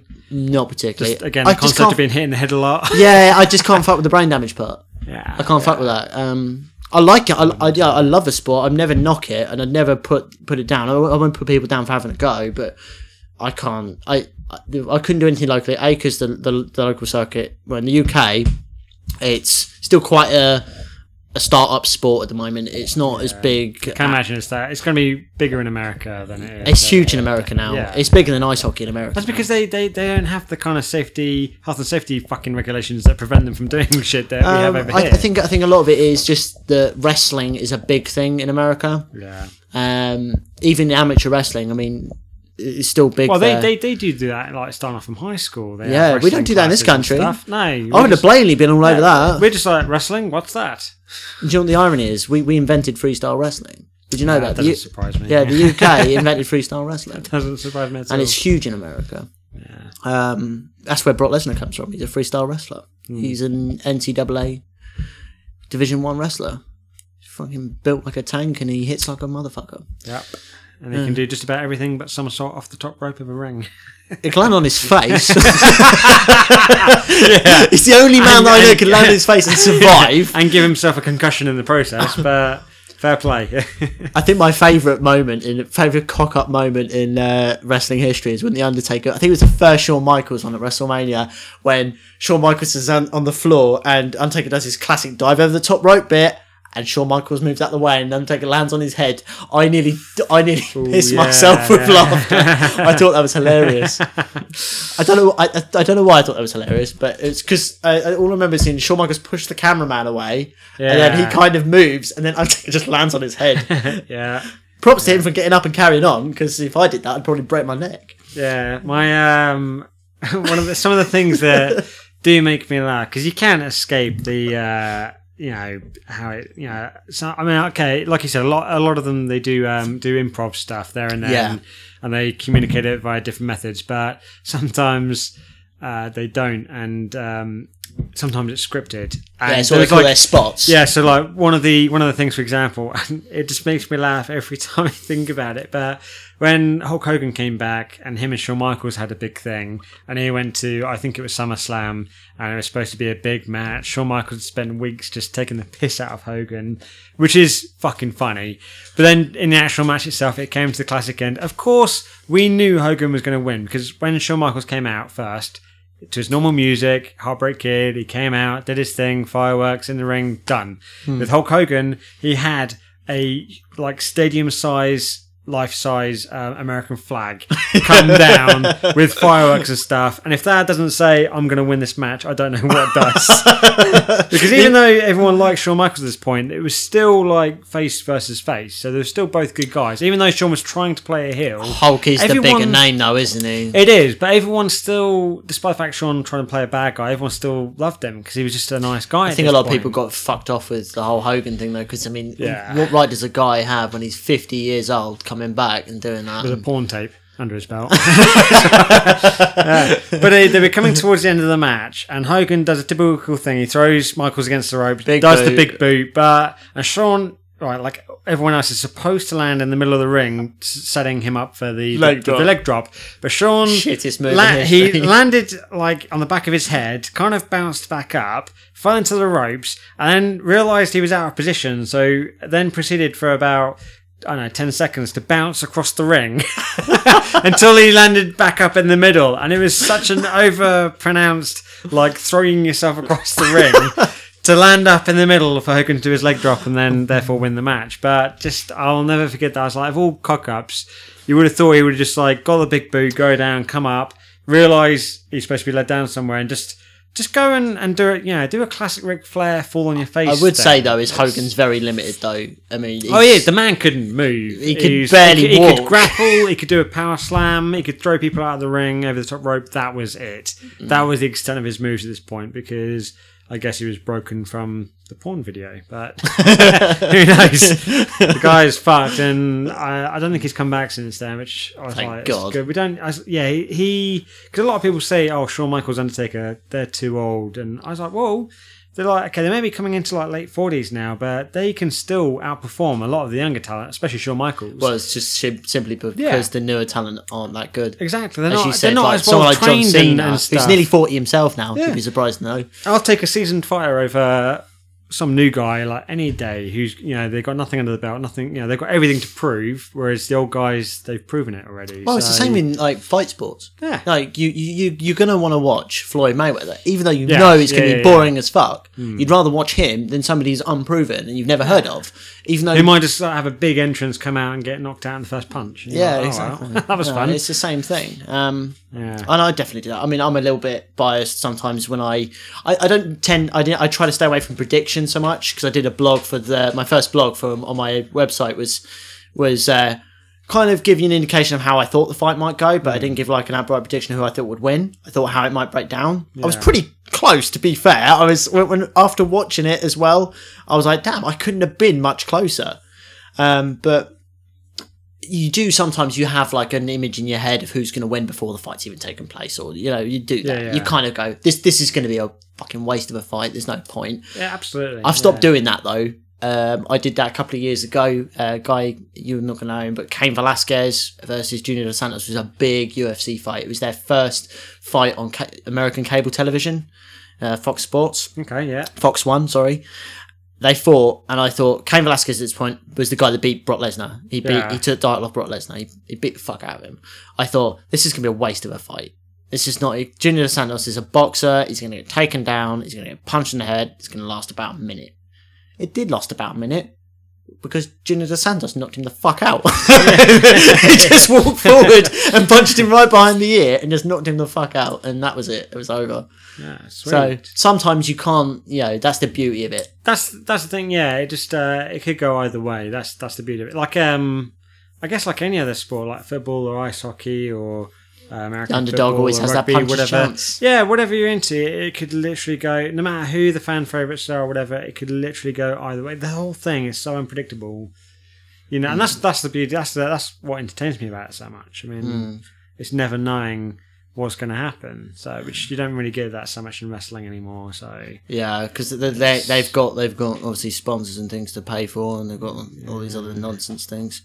uh, It's so, oh, fuck them, yeah. basically. well, they, they, they don't get my pay per view anyway. That's that's for certain. Um, I haven't bought bloody WWE pay per view for at least ten years. I can't At least ten years. My last one must have been the uh, yeah the WrestleMania Shawn Michaels Undertaker, which was a few years ago now, I think, I believe.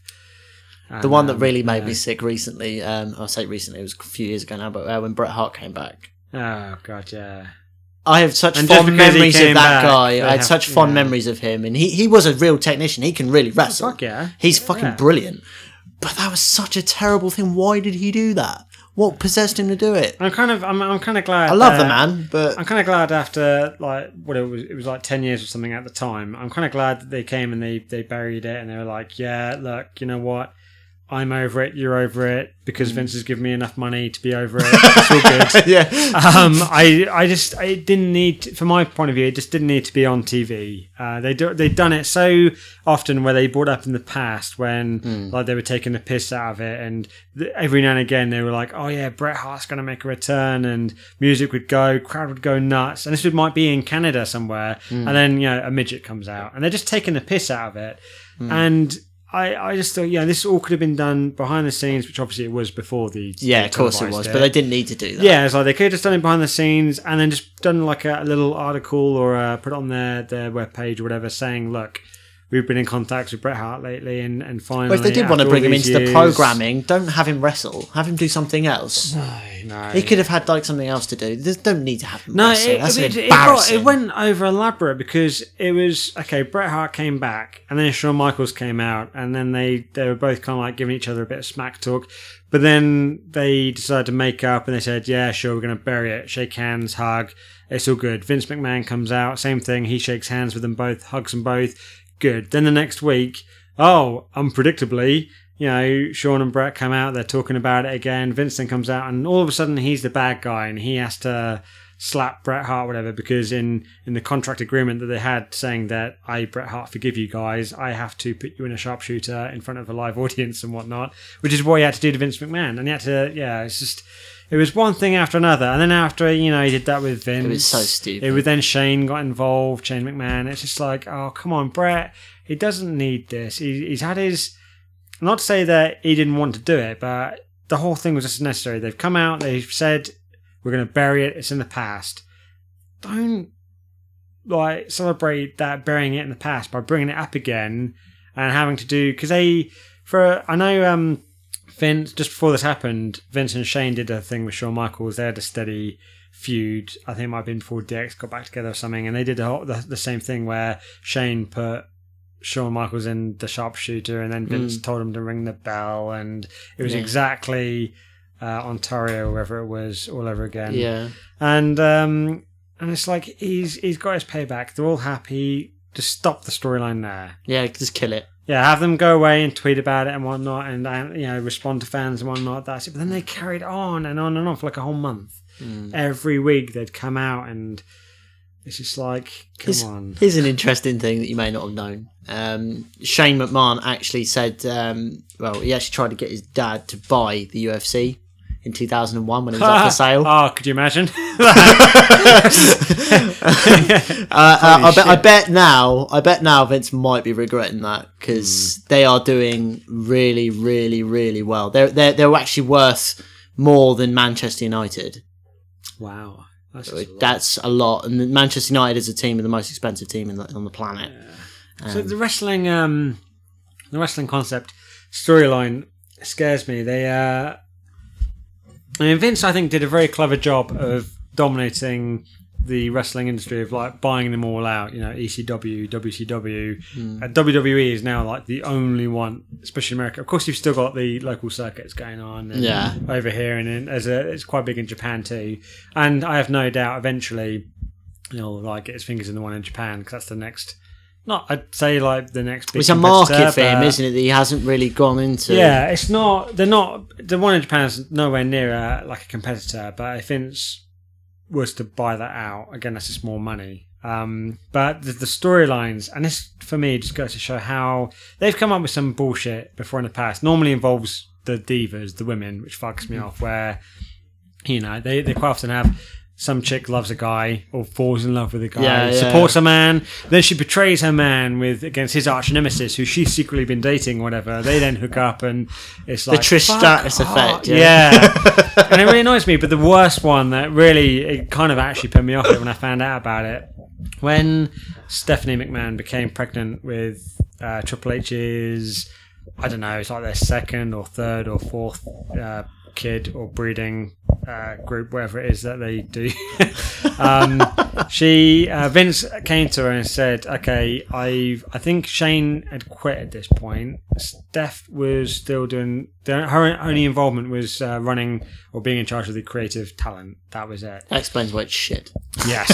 and he went to her and said, Okay, you're pregnant. This is the storyline I want to do. And he wanted to come up with this elaborate storyline where he was the father of her kid and it was an incestuous thing. Oh, and, and she was against it to start oh. with. And I said to start with. He then went, Okay, well, how about we come up with a storyline where I forced myself on you and then you became pregnant with my Rape kid. storyline. Yes. Fantastic. And she was like, everybody's favourite. yeah. Oh God. And she, and I was like, unless we're gonna see the actual rape, I, or the sex or whatever, I'm not interested. And and she was just like, no, I'm not. I'm not interested either way. I mean, come on. no, she stepped back. She said, no, I'm not. She's like, look. Talk about scraping the barrel yeah, for she was creative just like, talent. yeah, and she was like, look, this is, you know, all due respect, daddy, but this is my unborn kid we're talking about. I'm not. No, I'm not. Could you doing imagine that. that, kid at school in Oh. 10 years after that? no. Because all their, all their, no, homeschooled definitely. yeah. Oh, just No, and, and then he said, okay, you're not into that, I get that. Then he said, wait a minute, I've got another one for you. How about, instead of me, it's Shane. You slept with your brother, or he forced himself on you, and you're going to have your brother's kid. to which, again, surprisingly, Steph went, uh, no. I'll pass. Oh, yeah, fuck you. And so it Not happened. But I just thought, holy fucking shit. How, what the hell? What, what, what, what with the incestuous rape thing? What, I mean, like you Why said, does it have to be like that? there are forums that you can write stories about that, that you can go to. You don't need to put it on live TV in front of an actual, like, the, the, I mean, that's the thing. Like, I could deal with that. There might be some some states in America that's pretty common. Yeah, yeah, yeah. Well, that happens every day around here. I mean, I I could uh. deal with it. I'd be like, okay, I don't like the storyline, but whatever. But considering that a lot of the audience are younger, you know, kids and whatnot, I, yeah, I that's just- really inappropriate. I yeah. really think, and considering that this is like, and this was during the this and uh, this PG thirteen. yeah nonsense. attitude era where it was like there's no blood, we're keeping it clean, no swearing, and you know, oh you can't see me, whatever the fuck that is, and whatnot. And, I can, and, I just and saw you do that. Yeah, and the darkest bit that he wants to do is like an incestuous rape thing. I'd you know, hell, should we should we do this? Should we let's introduce that theme onto this podcast? See what happens. we'll market it for Yeah, uh, the, for the, the fuck you see what card goes to Vince McMahon today. um, I think so. I mean, yeah, he's. I mean, uh, he's he's cool. He's a clever. He's a very clever businessman. I'll give him that. But I I would I don't ne- know how much how much you know it really took him to be clever. Um, because He com- was lucky in the He fact was that lucky his that dad his- inherited everything. yeah, to give it to he inherited from his, from his dad. I mean, he, there are things he did that were controversial and that worked out for him. Yeah, yeah, there are also a lot of things that he didn't do. He did- he gambled did a He lot. Mm. gambled a lot, and he lost a lot on. But I'm not going to knock him because he's obviously made it work. Um, I just don't know whether it could have been a lot better. Come on, XFL. Yeah, Do you know what I mean? Let's go after the biggest sport in the country and try and make our own. yeah. I just I think That's like someone trying to um, start a, a football league here, in in uh, a soccer league here. You're just not going to be able to do it. No. You'll just get blown out. There's no way in a million years you could make that work. Yeah, You'd have to have a serious amount of capital and influence and a lot of luck. You, Yeah. you, there's too much in there for you to be able to control that. And even for Vince McMahon, who's probably like, he's not a billionaire like he's been billed, but he's, he's worth a fair bit. Oh yeah, and the man's got yeah, the man's He's got money in spades, definitely. but um, he could retire now quite happily. But I mean, he, that's the thing. He, he's doing what he loves doing, so fair play to him. But I just think you know, and I know it's a weird thing because a lot of the they obviously track the ratings of every show, and despite the bullshit storylines and stuff that have like gone down the toilet. They're still bringing in the ratings every single, not so much SmackDown anymore, but I think that's on its way out. But Raw, as the original Hmm. one and the one that they keep the core talent on, which is why it's always been so successful. there's a reason. though. SmackDown is taped still and Raw is live. Yeah, That's the and reason. that's yeah, and and it, that's it's so it's that successful, and I don't think they'll they'll get rid of that for a long time. So as long as they're getting the ratings in, Vince can look at that and go, well, okay, despite these stupid incestuous storylines and whatnot, um, we're getting the ratings in, so why change Yeah, it? And it's, absolutely. but I I think it. At this point, it's got to the, the point where there's so many other people involved come with the storylines, and sure, their jobs may be on the line. Where if it fucks up and they get horrible ratings, that person loses their job but Hmm. they're getting the ratings. So, and because of all that and how it's money oriented, like anything else commercialized, they've lost the moral compass. I think because the Yeah. the fact that you've even gone to your own daughter and tried to you know convince her of having an incestuous on screen. Relationship that Yeah. you know your daughter's we- kid we- is yours, or that I mean, we want you to go that. full frontal on national television. yeah. And we want you to go balls deep in your sister. yeah. I mean, hey, if I'm that dude that's got to do that to my sister, then well, mate, it depends how hot my sister is. But really? Um, that, that's an option. That's like, no, it's I, like I, I, I wouldn't be able to do it. I'd be like, even you know, the No. whole fake. I, you know, it doesn't. You're not going to see anything. It's just a storyline. I'd be like, no, I'm not, because that's basically endorsing and encouraging. I don't know if it's endorsing, but it's something That's you shouldn't encouraging. really be talking about. No, but them enacting that and whatnot, because Vince, as he quite often does, he always plays the heel character uh, up until the point that some shit happens where he has to come out and fire somebody or say fuck off or screw you, whatever. Hmm. Then all of a sudden he becomes a good guy, but then the following week he's a bad guy again. So hmm. it's only when shit gets real he becomes a bad guy. And to, but to, to think he's sandbagging himself by thinking that he, it's okay to to come up with this incestuous storyline and that that would work. And that is basically coming up with that storyline alone. Well, it has worked in a way because eh, we're talking about it. Yeah. Yeah. I might cut the fuck out of all that. Fuck you. yeah. No, Um, but it because it's controversial, you know, and because it's controversial, he's obviously got us talking about it. But I just think there are a lot of things. To be honest, there's a lot weirder things that's happened in British soaps like Coronation Street or Oh, Emmerdale. they, and they have had incestuous stuff. yeah, they've heard. had genuine incestuous um, relationships. Um, Emmerdale was the most fucked up one ever. They've had like 400 fires. How is that place even still on the planet? It's like it's not even that big. There's like 12 houses or something there. And it's like- Yeah, yeah. And it's like, how are they Yeah. even still And, there? like, Hollyoaks filmed on you one just wouldn't move there, would you? Oh, this place had 300 No, fires in 20 no. years. You just wouldn't Oh, live there. unless you're a bad boy, of course. yeah. Then you got reason to move there, and you can be the big bad boy in town. And It's the craziest thing. I just I can't get into that. I can't get into um, soap operas or TV shows in that way. Same with reality TV. You know when you watch the X Factor or any of that horse shit. I'm just like they, they, the fact they call it reality TV is a joke. um, because is, there's yeah. nothing real about it. There's absolutely fuck all real about it. I do, do There's even a show which is it's um it's a show of people acting out a reality show. Yeah. That's how bad things have got now, and I'm just like, because I watched it and I thought the way that it was advertised, it was on a. I mean, I don't watch TV. Stace was watching something, and it came up on a on a commercial, and I, uh, I I was hearing it in the background, and the way that it was advertised and set up and everything, it, it looked like it was an actual reality show.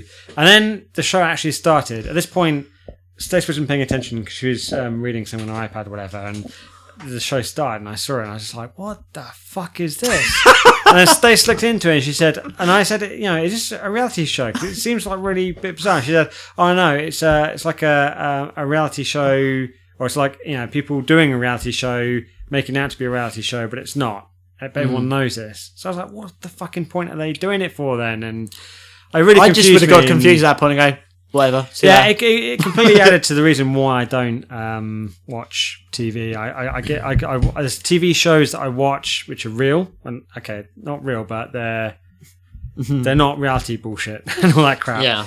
Um, and that's it. So when I'm not listening to podcasts and stuff, or um, you know, hanging out with Stace, whatever, we'll, we we take time. We've got a lot of TV shows going on at the moment. So I think that's what I love about podcasts the most is most of it is genuine. You, like most people's opinion because they're not having to worry about. Like, it's not like the radio where they're having to worry about censorship or Yeah. sponsors or anything like that. You can say what the fuck you want on your podcast because it's yours, absolutely, yeah. and that's the best thing about it. That That's what I love. about- And if I don't like it, I'm the one that edits it, so I can go back and cut it out and be like, "Fuck you."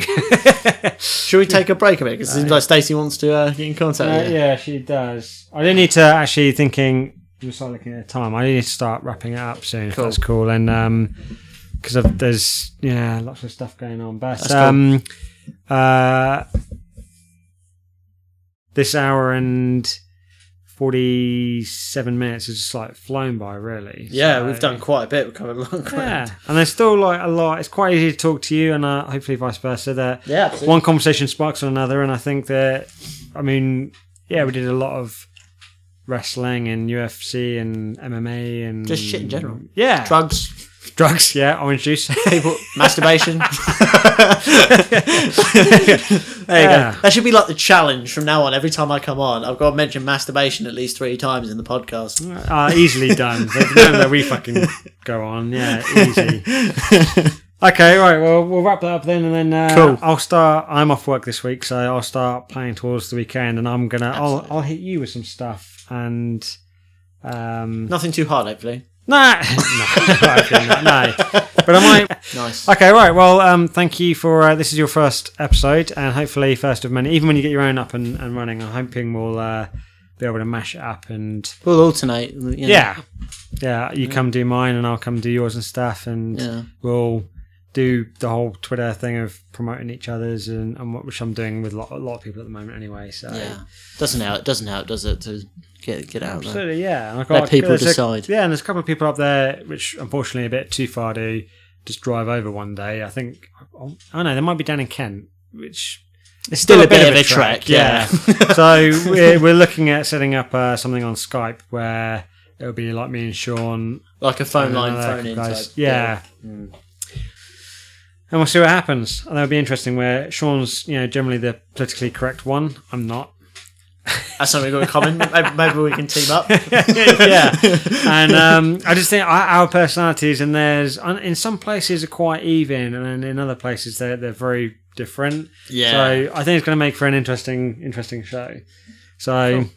Anyway, right, yeah. So thanks for thanks for coming along and taking the time out and whatnot. I'm sorry Amanda didn't want to hang around and That's all right. She's shy. in this. Yeah, we'll crack her out of that. Or if I, we don't, you will when you get yours going because she'll probably be in the background. And Mm. same with Stace, she was really shy, and then uh, after a few months of doing this, one day she came from work. Me and Sean were still going, and The last couple you've put up, Yeah. she just you can't stop her talking. she's, yeah, she's She so fucking over. natural at it. She does, yeah. And I thought I was overpowering, but she just went off on one, and I just said to her like, she's the most like natural uh, like recording talent that I've had so far because I don't need to uh, encourage her to speak or direct her in anywhere. She, I just mentioned something and she just goes. She just I'm goes, like, just goes on a tangent. fine, yeah. So and that just happened from one day when she came in and me and Sean were talking about stuff and we meant, you know, start talking about Star Wars. She just, she just came, sat down, wasn't going to be into it to start with. And in fact, I think like that microphone was like heading over there, so nowhere near her. But because of where we'd positioned it, you could even when she spoke, you could hear her quite clearly. so like halfway through the episode, I'm just like, just stick the fucking microphone in her face if she's got something to say. But you can still hear her anyway. But Yeah. yeah. Cool. Anyway, that'll be uh, yeah. So yeah, till next time. I am Scott Nash, Yeah. and you are, sir. I'm Craig Armsworth. And we will um, do this again soon and uh, catch up with everybody. Cool. Um, have a night.